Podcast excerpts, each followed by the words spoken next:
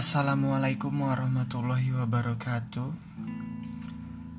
Halo semua, perkenalkan nama gua Farma Hilal Hamdi. Gua lahir di Jakarta. Gua sekarang berstatus mahasiswa. Gua berkuliah di salah satu kampus negeri di Jakarta. Tujuan gua membuat podcast yaitu untuk mengisi waktu gue menjadi waktu yang lebih produktif untuk mengisi waktu agar lebih bermanfaat dan bisa sharing dengan kalian semua kawan-kawan.